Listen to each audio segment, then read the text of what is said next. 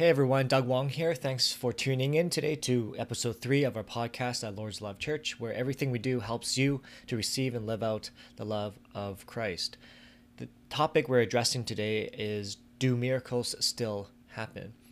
In light of what's going on in the world with the pandemic and COVID 19, I've been hearing this word uh, thrown around a lot lately that we are needing a miracle in order for us to find a vaccine in time. We're needing a miracle in order for there to be healing.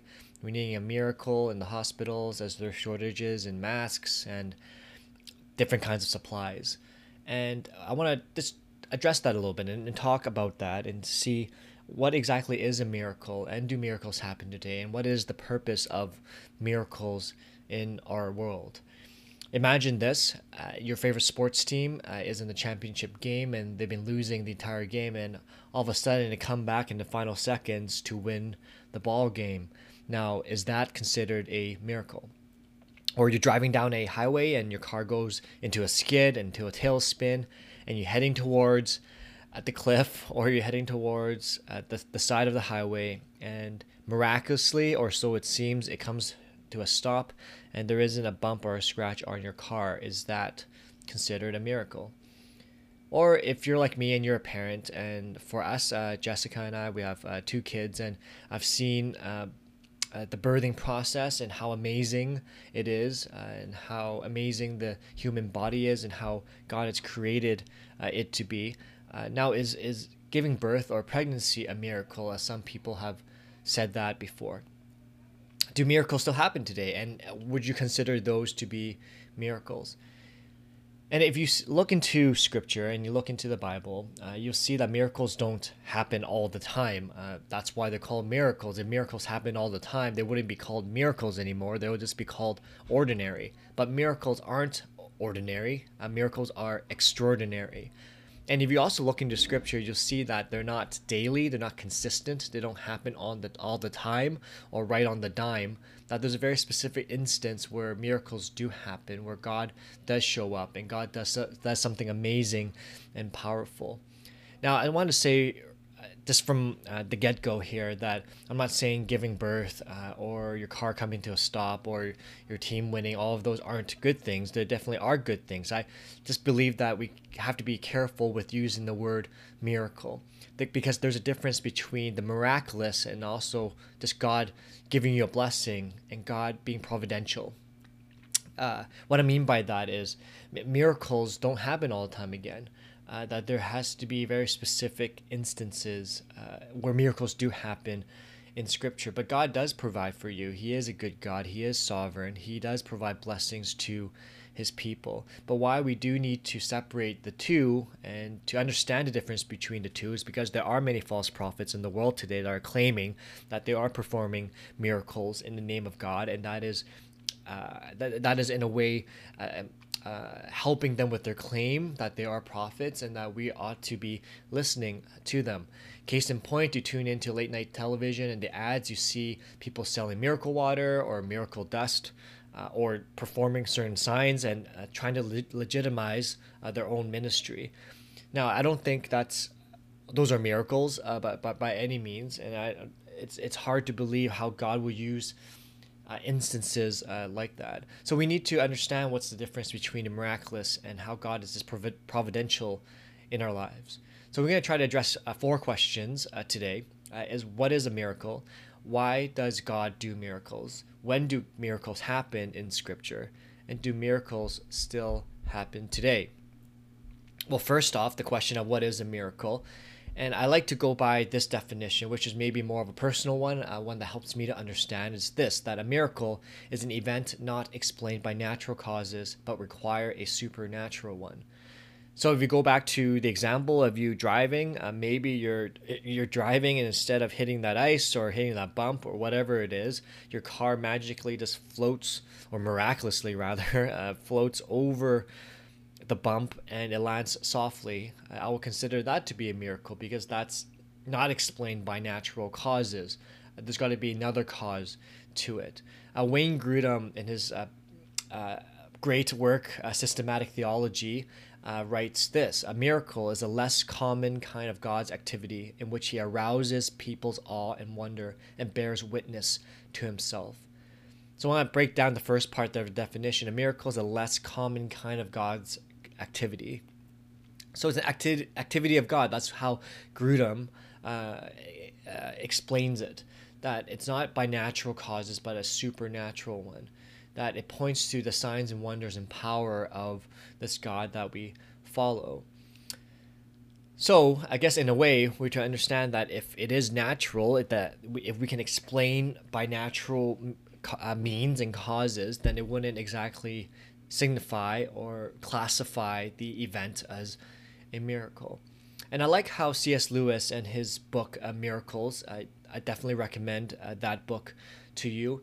Uh, he, he defines miracle as as a certain um, uh, doctoring or tempering or, or, or kind of cheating uh, outside of the scenario. So what, what he says says it as uh, he's saying that actually it's not it's not only supernatural. That miracle is actually natural, but because God is in control of all things, that He's in all things and He's of all things, that He's even in control of itself, that nature listens to God that God has ordained and set nature in a certain path, and because God is uh, above nature at any time and place, He can doctor, temper, uh, tamper, or or or change the rules, uh, if you will. So Lewis uh, says this: a miracle is, from the point of view of a scientist, a form of doctoring, tampering, or cheating. Uh, introduces a new factor into the situation, namely supernatural force, which the scientists had not reckoned on. So there's a natural path that God has already set, and God at any time can come in and change the rules and change how uh, the processes go on. And Lewis continues on by saying this it does not violate, so miracles do not uh, violate the law's proviso. If A, then B. It says, but this time instead of A, A2. In nature, speaking through all her laws, replies, then B2, and naturalizes the immigrant, as she well knows how. A miracle is emphatically not an event without cause or without results. Its cause is the activity of God, its results follow according to natural law. So, a, case in point, um, uh, Jesus' raising of Lazarus. Lazarus was dead. Uh, he, he's long gone for three days, and he definitely uh, was dead. Uh, and Jesus comes and raises Lazarus from the dead, and that is a miracle because dead people do not come back to life. That's not natural. But God is over nature and he can change like the course of nature. So if using Lewis's example here, instead of A, it's A2 this time. Well, if you follow A, dead people do not come back to life. So then that would be B, they stay dead. Well, this time it's A2, Jesus comes and changes and performs a miracle and then so B2 happens, Lazarus comes back to life. But here's what Lewis's point is that after this miracle, people continue on and nature takes over again. The natural law takes over. Lewis uh, explains how Lazarus will still need to eat, that he'll still need to take care of his body, that life still continues on for him. So a miracle is explained by not by natural causes, but by a supernatural one, that at some point in time, something supernatural had to happen. Something outside of our environment, something outside of our situation had to take place. Now, why does God do miracles? Uh, in Scripture, uh, you, you we see miracles in different uh, points and places. And I'm gonna uh, speak about that in just a moment here, but we see uh, God do miracles in order to point us back towards God. That miracles are meant to be signs, uh, signs that point us towards God, towards the realities of God, towards the legitimacy of Jesus claiming to be God, and providing and, and explaining to us how the Holy Spirit is is active and, and, and, and moving. And it's all to point towards God. It's all for God's glory, not for man's glory in the Gospel of John, uh, John refers to uh, miracles as signs. That's the Greek word that he chooses to use for, for miracles, that it is signs. And we often refer to the Gospel of John as the book of signs. And signs, as uh, R.C. Sproul, uh, the theologian, uh, explains, that signs makes something significant. So signs uh, as miracles make uh, Jesus uh, significant, and, and, it proves to us that he is ultimately and truly God. Uh, there are seven signs recorded in, in the Gospel of John, and all seven reveals uh, different aspects of Jesus, and reveals Jesus in very special ways. Uh, just to familiarize ourselves again with the seven signs. Uh, what are the seven? It's changing water into wine at Cana. Number two, he- healing the royal official's son. Number three, healing the paralyzed man at the pool of Bethesda. Uh, number four, feeding the 5,000. Number five, walking on water. Number six, healing the man born blind. And number seven, raising Lazarus from the dead. And as I mentioned, uh, each of these seven signs point to something significant about Jesus. The first sign is changing water into wine at the wedding at Cana, as in John recorded in John chapter two, verses one to eleven. And Jesus tells Mary that my hour has not yet come, but then he goes and changes water into wine. Or even more significantly, he uh, water is used as a, a symbol of uh, used in Jewish ceremonial washing. Uh, so instead of using water, Jesus changes that into wine, signifying how the Jewish ceremonial washings now change into Jesus' power and his healing and transformative work that he is doing. So, in, a, in other words, in John 2 here, there's a sign of providing wine. Uh, not just providing for the needs, I guess, of, of the wedding party, but it's also pointing towards who this Jesus is, how this is the start of his ministry. Now, there's also the second sign we see in the royal official's son. Uh, the second sign, the healing uh, of uh, the official's son, it happens at a distance, so Jesus isn't even there. And all Jesus says is, "Go your way, your son will live," and and his son is healed. And this shows to us how Jesus' words alone have power. So it's that's the that's the that's what it's pointing to. That's the significance of of the miracle. It's also healing uh, the paralyzed man and healing the man born blind. Both of these healings happen on Sabbath, and it proves and shows to us that Jesus is Lord over the Sabbath. The feeding the 5,000, walking on water, reminds us that Jesus fulfills promises in the Old Testament. So he is the Messiah, he's the one that we have been looking for. And then finally, there's a, Jesus raising Lazarus from the dead, which shows Jesus' power over death and how the hour has come uh, upon Jesus and how uh, he is about to go into the cross and defeat death uh, for himself. And we see the end of, uh, why am I reading all this? Well, at the end of John 20, verse 31, uh, John says this, But these are written that you may believe that Jesus is the Messiah, the Son of God, and that by, by believing you may have life in his death, in his name. So, so we see here that the signs, the point people to God. It points people towards Jesus. These signs, these miracles have a purpose, not to glorify ourselves, but to point people towards God. Uh, when do miracles happen in Scripture?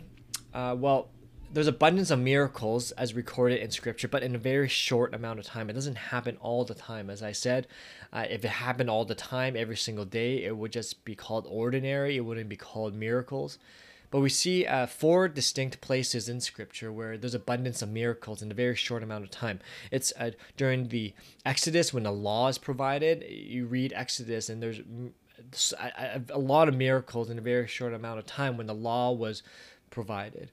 And then again in the prophets, you think of Elijah and Elisha and some of the minor prophets where you see miracles happen, where the miracles uh, that, that the prophets perform isn't to um, to boost the confidence of, of, the prophet per se, but to point to God and to legitimize their message that that God has something to say to them. And then there's Jesus, where I would say is the greatest flurry of, of miracles in a short amount of time where, where, where when Jesus was a walking miracle wherever it is that he went that there was healing uh, there was uh, the, the, the dead were raised uh, the sick were healed the mute uh, could could speak and the deaf uh, could hear. And uh, there was a lot of miracles in Jesus' time. And then there was the beginning of the church. I think about Acts, and you, you, you see miracles, you read of miracles in the birth of the early church. And since miracles are meant to point people to God, then this all makes sense that through these four times in Scripture's history where God is calling people back towards Him and pulling people back and, and trying to show uh, and remind His people that He is there, that He is active, that He is alive and moving, and that He is on the move. And, and miracles are, are used during that time uh, to signify that. Now, the question is, it comes down to our big question today is like, do miracles uh, still happen today? And the answer is yes and no. Uh, yes, in the sense that the our the God that we follow, uh, Jesus, is the same yesterday, today, and tomorrow. That the God that we follow can perform miracles at any time, at any place, as He wills, as He chooses, under His sovereignty. But does it happen to the same extent as we read in Scripture, more significantly in those four times that I that I mentioned? And I believe the answer is is no. And why? Well, just from observation, uh, we can see that in the world. But I'm not going to say just because of what I see, that's all there is, because God is active and God is moving. And there are places and times where God is performing the miraculous, things that are supernatural that I do not see, I do not know about. And I cannot put God in a box. Uh, God can do as He pleases whenever He pleases.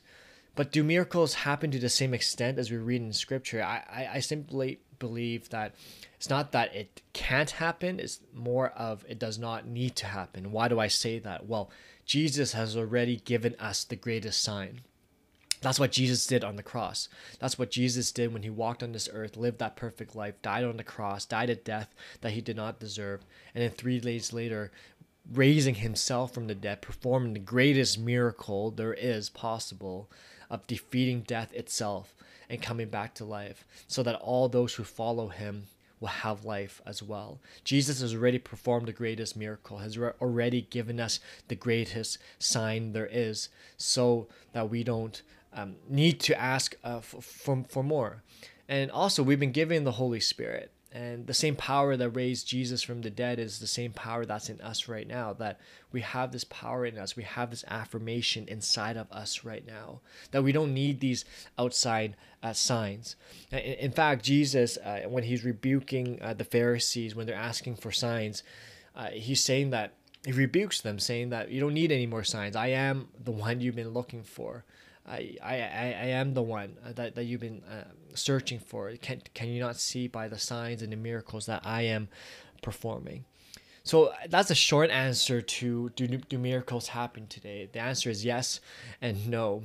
Uh, that God is sovereign, uh, that God is providential, that God will provide in your life, that He will uh, uh bless you, uh, and He also will walk with you in the suffering and in the pain. Uh, but as a people of God today, we're not to be seeking miracles in the everyday. That we don't need to go around looking for these miracles because God has already given and performed the greatest miracle there is for us. And He also challenges us afterwards. That He says to us that we will go uh, uh, that we would uh, do even greater things uh, than these. That's what uh, Jesus says uh, in, in, Scripture. And I often wrestle with that and think, well, how is that possible? How can we do greater things than what I read in Scripture? And when they're walking around and raising people from the dead, when they're healing the blind, when they are helping the sick, uh, and healing the sick. Uh, how can we today in 2020 be doing greater things than this? And I believe this is what Jesus meant: is that when he get, has given us life, when he has give, given us, uh, when he has defeated death and given us life, that we too have the power of God, not to perform these miracles in the way of just mere physical, but in the way of love. Like God has already called us towards the greatest miracle, which is to love people, to, to love the way that Jesus loves. Uh, that that itself is a miracle for us to forgive our enemies, for us to love those that are the least lovable, uh, for us to display the love of Christ to the world, that that is the miracle and that, that we are to perform and to show the world at this time. So I hope that this episode has helped you in terms of wrestling with this question. By no means does this answer uh, all uh, questions that we have about miracles, but I hope that this has been beneficial and encouraging and uh, nourishing to your soul. I also want to send out an invitation at this time that we are collecting questions. That if there are uh, questions that you are interested in knowing of or we're wanting to discuss on this podcast, I would love for you to send us an email. Uh, you can send us an email with your question at hello at lordslovechurch.com. That will be great, and we'll try to address whatever questions you have so that we, as the body of Christ, uh, can benefit and grow together.